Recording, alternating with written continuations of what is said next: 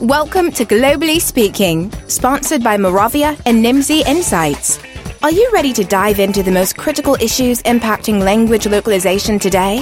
Globally Speaking is an independent program designed to educate, inform, and challenge everyone who's engaged in global communications. Your hosts for Globally Speaking are Renato Beninatto and Michael Stevens. Learn more by visiting our website at www.globallyspeakingradio.com. And now, here are Renato and Michael.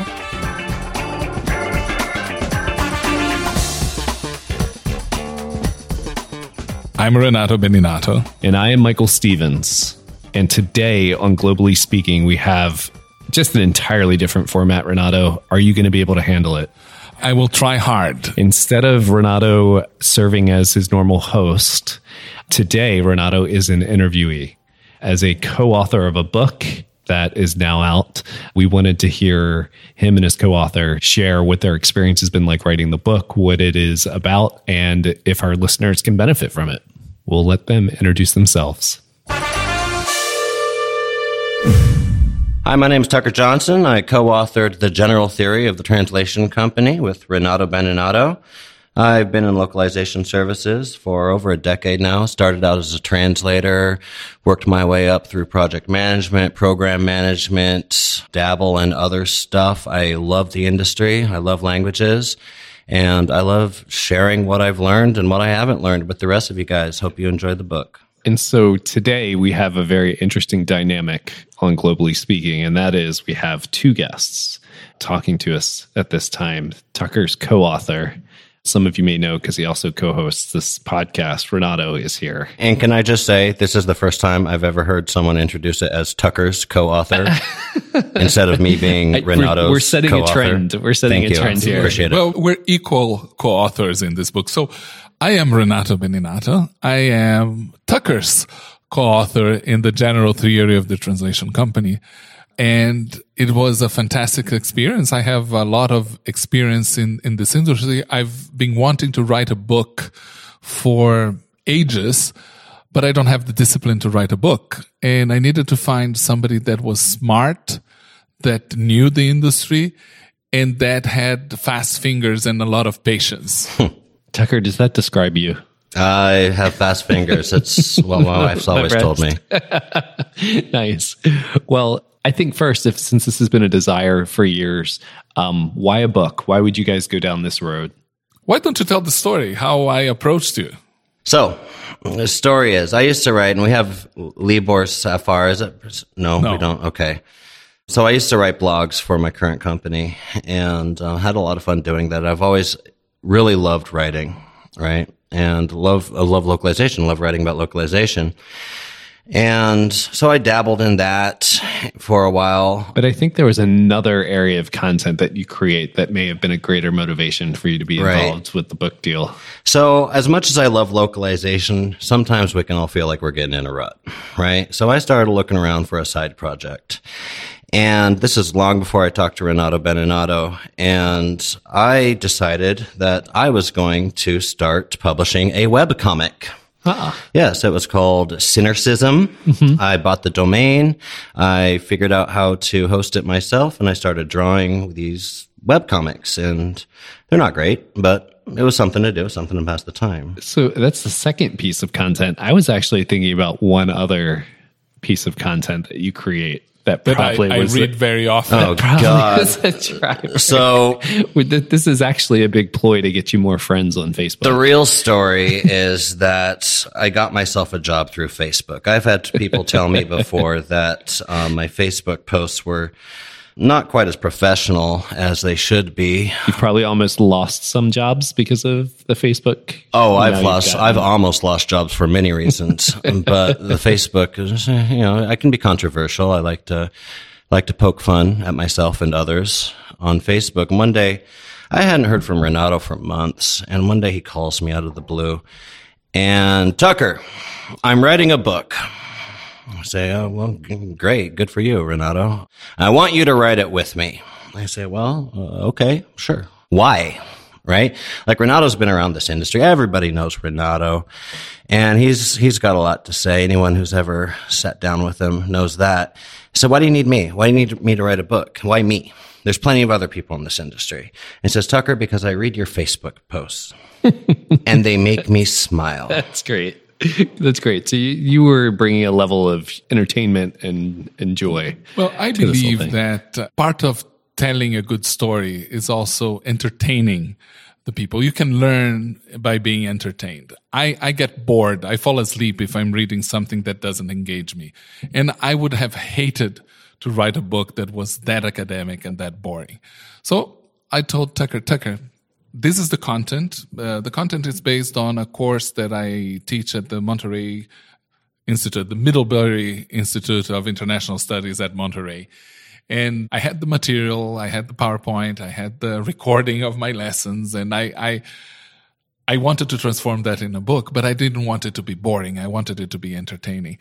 And I said, Tucker, I want people to read this book and smile. Mm-hmm. I must confess that when I read the first draft, by the third page, I was cracking up. Yeah. well, I, I, mean, even in this podcast, we've interviewed authors of other books that are related to this industry. Some of them are very helpful to help understand the theory of global digital marketing or how do you set up a global support team within a large corporation.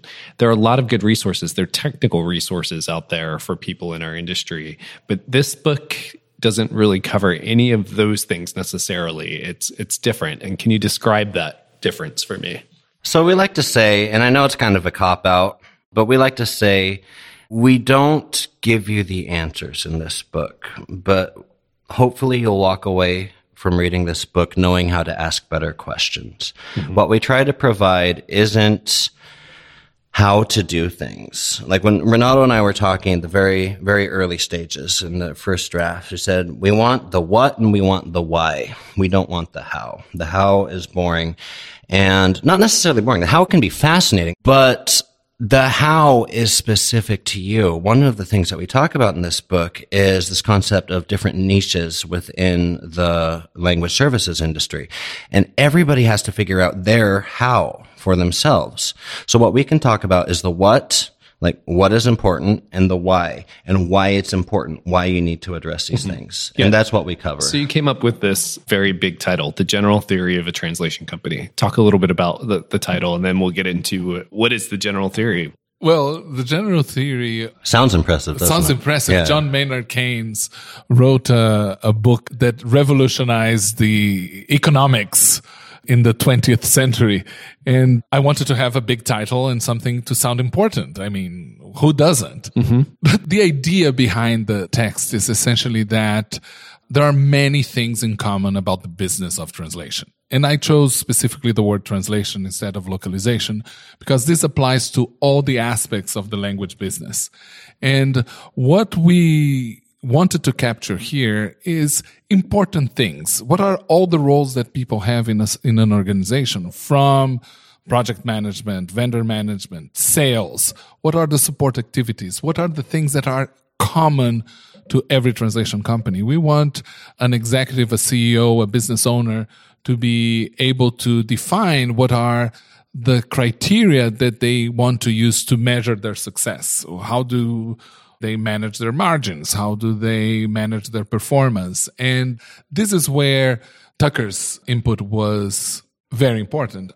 I have the executive experience, I have the sales experience, I have the client facing experience, but I know, but I don't know in depth, and I don't have the pain of managing projects on a daily basis. And this has been Tucker's successful life in all the organizations that he worked has always been dealing with clients and dealing with projects and making sure that they're profitable, they're delivered on time, and then they are delivered with the quality that the client expects. Now, some of our listeners may have just gotten very scared who have worked with you guys over the years. How many stories of previous clients did you include by name? That's a point that I was going to make about the title, the general theory okay, of good. the translation so you company. protected the innocent? The, the innocents the have maybe? been protected, okay, right? So we have censored all names and likenesses in this book. And the reality is we don't tell stories. Any incriminating evidence in this book is completely self-incriminating, yeah. right? It's pointed right back at us.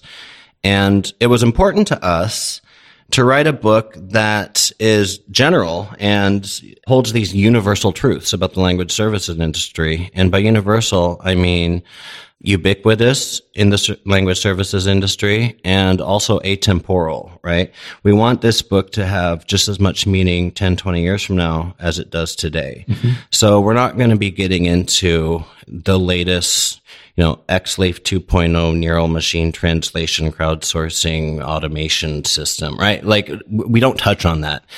We touch on technology. Mm-hmm. Technology is currently the largest influencer, external influencer and internal influencer that drives innovation in this, in this industry. And it will be 20 years from now. Mm-hmm. Yeah, but the role of technology is going to change according to the reality of the time. But we know that there is a role for technology, as there is a role for sales, as there is a role for market realities and external factors that influence human resources, availability of talent and things like that.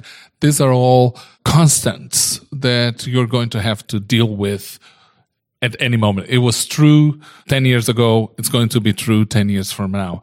It's this idea of, and I often repeat this, is focus on those things that are permanent, focus on things that don't change. Mm-hmm. And hopefully we captured here a lot of these things that are permanent in the translation business and they apply to translation companies they apply to interpretation companies they apply to single language vendors they apply to multi-language vendors they apply to regional language vendors they apply to men they apply to women they apply to gay people black white yellow we're all inclusive. Yeah, equity like I've never seen before in this book. it's the reality of our industry. business. And the general theory isn't just the title of a book that we thought sounds cool. It is a framework that we lay out complete with, with graphics in the book that Renato was presented on already at different conferences.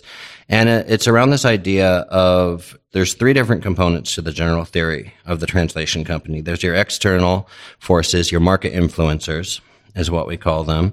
Then there's the seven support activities of the LSPs, and those are the support activities that need to build out the logistics and the framework of a language service provider in order to enable the three core functions of vendor management, project management, and sales to add value. And I think this is something that's raised a little more than a few eyebrows of people that have read it so far is that our thesis is essentially language services providers only add value to the language services value chain through these three core functions project management, vendor management, and sales. Mm-hmm. And we get a lot of like sales. Sales doesn't add value. What are you talking about? Read the book. Yeah, right? that sounds like a good That's lead. A good That's a good lead into the book. Absolutely. But what you find is uh, translation being one of those places in the world many skill sets could go and probably earn money on their own, but they're not excited about a function like sales and going out and promoting themselves and doing that. And so that is a, a level. I won't steal the book's thunder, but that does make sense for that. Bring us into the taste. You gave us sort of the framework, but the general theory. The general theory is a framework to allow us to have a common language to discuss things that are common to all language service providers. It's something that's specific. It's notice it's the general theory of the translation company, mm-hmm. right? So this is primarily marketed towards language service providers and translators who maybe want to go into business for themselves. All it takes is a website to start your own translation company. Yeah, when I started in the industry, I remember someone said if you have a computer and a phone, you can have a translation company. Yep. Yeah, that's your old time because now you don't even need a phone. yeah, Skype. Skype. exactly. exactly. So what this framework does is, and it walks walks through the book in a certain order for a reason. It starts with the market influencer analysis. So that's when we go through each of the five market influencers and see what are the forces in the language services industry that affect the language service provider? What are the influencers in the market that are common to all LSPs that have an effect? And these are shamelessly stolen directly from Michael Porter. It's uh, Michael Porter's five forces analysis. It's the threat of new entrants, bargaining power of customers, threat of substitute services, industry rivalry, and bargaining power of suppliers. So break it down a little bit for me on this. Of those five, do you guys think, and this may be in the book, it may not, I'd like to hear your opinion. Is there one that's having more influence than others in the industry? At this moment. Well, I would say that one that is important because it, it has and it doesn't have any influence is the barrier to entry.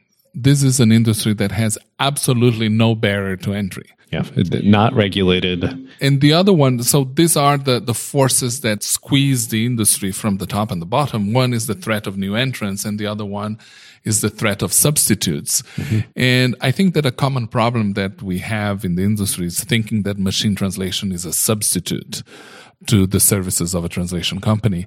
And it's not. Machine translation is another service in the stack of services that LSPs provide.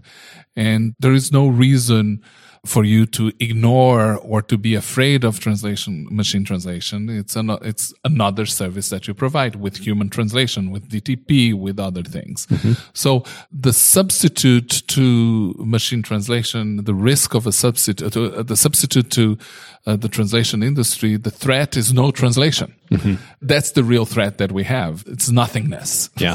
Yeah. Well, it's that if content suddenly stops being created would be one aspect of that. If borders are closing and there's this movement in that direction, and none of that seems to be the trend that we're on. Content seems to grow and grow and grow. The world is becoming a more open place, other than certain instances which may be taking steps back. But overall, companies see markets out there and want to move into and them. we see new formats. I mean, who would, we're talking about holograms as a reality. This was sci- science fiction not long ago.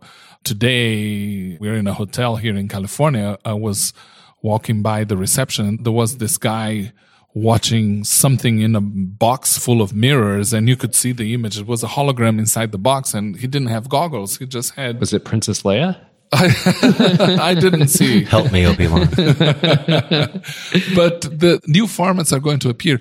What we're going to be working on five years, 10 years from now is something that doesn't exist today. Mm-hmm. And it's going to be driven by technology. Absolutely. Right. Absolutely. And one of the things I like to say is translators aren't getting any better at translating. Translators have been just as good at translating today as they have been a thousand years ago their service that they're providing is getting augmented through technology. We saw that with translation memories, you know, decades ago coming out, and we're seeing it with neural machine translation moving forward, and who knows what it'll be in the future.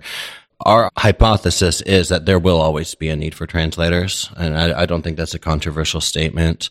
It's just that the translation function is going to evolve over time, as it already has, right? As we say all the time, machine translation isn't going to replace translators. It already has, mm-hmm. right? If you look at the volumes of words per day translated on Google Translate, machine translation has already replaced translators. They're doing more translations doing more. per day than human beings are doing at this point. Correct. In one year. So Google Translate translates per day more than all the translators in the world translate in all languages in one year.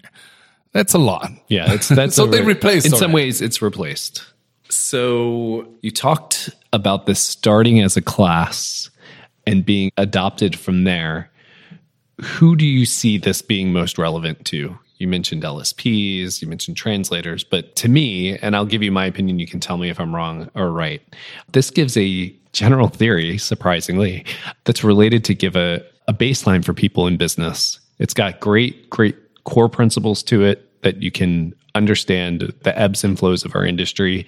And really, it kind of is general enough that it doesn't matter who you are in the industry, you can benefit from it. I like the fact I I taught this course, and one of the students at the end of the course, I asked the students uh, why and how relevant the course was for them. And one of the students told me, I know that I don't want to be in this business. Wow. Even that is feedback that if you learn this and you know how the sausage is made, you might decide that this is, you don't want to own a translation business and you're going to be a project manager for a buyer or for a large RSP. There are many other functions in the business that don't need to address all these things. And one of the points, one of the things that I wanted to say is that this is also, even though it's not written as one, it's also a fantastic courseware. We have a course built around this book and universities around the world who are interested, Tucker and I mm-hmm. will be happy to teach this course wherever people are interested in having it. We are teaching it, right? I'm teaching it at the Monterey Institute, or they changed the name. I always forget. It's Middle- the Middlebury Institute of International Studies at Monterey. I think another audience, not not really an intended audience, but a valid audience nonetheless, is people outside of the industry. Mm-hmm. We wanted to write a book that could provide folks that are either new to the industry because they're just getting involved in it or they're just interested in learning more about language services like hey how does this industry work Yeah. what makes this industry tick what drives it what are the core functions Interested in investing in a company in the industry. It's a great spot. Well, that's Great you know thing we, to pick up. so much outside investment is happening in this industry right now and it's this is a very digestible book this is something that a venture capitalist could read on the plane to go on his way to go purchase a company Yeah. right Yeah. so where can people find it? the book's available it's online through international online retailers amazon.com i know it's on there it's on barnes and noble It's in Kindle format. It's in hardcover format. And sometime when we have the patience and the time, we'll have it in paperback format also. When is the audiobook coming? I'm actually holding out for that. If you guys could read your own audiobook, that would be great. Oh, have- do, do you want to read it for us? I have an accent. and i heard have it's slow jazz playing in I've the heard it's- background I've heard the only thing worse than writing a book is doing your own audiobook. Oh, is it? Oh yeah, they Oh, say it's terrible. Who, who told you that? Hillary Clinton? We wrote this book to satisfy a perceived demand for information in the industry. Yep. If I thought there was a demand for audio format information in this industry, well, I'd tune into this podcast, probably. I think this podcast covers that demand very well. Thank you. This podcast was produced by Burns 360. You can subscribe to Globally Speaking on iTunes or wherever you get your podcasts. See you next time.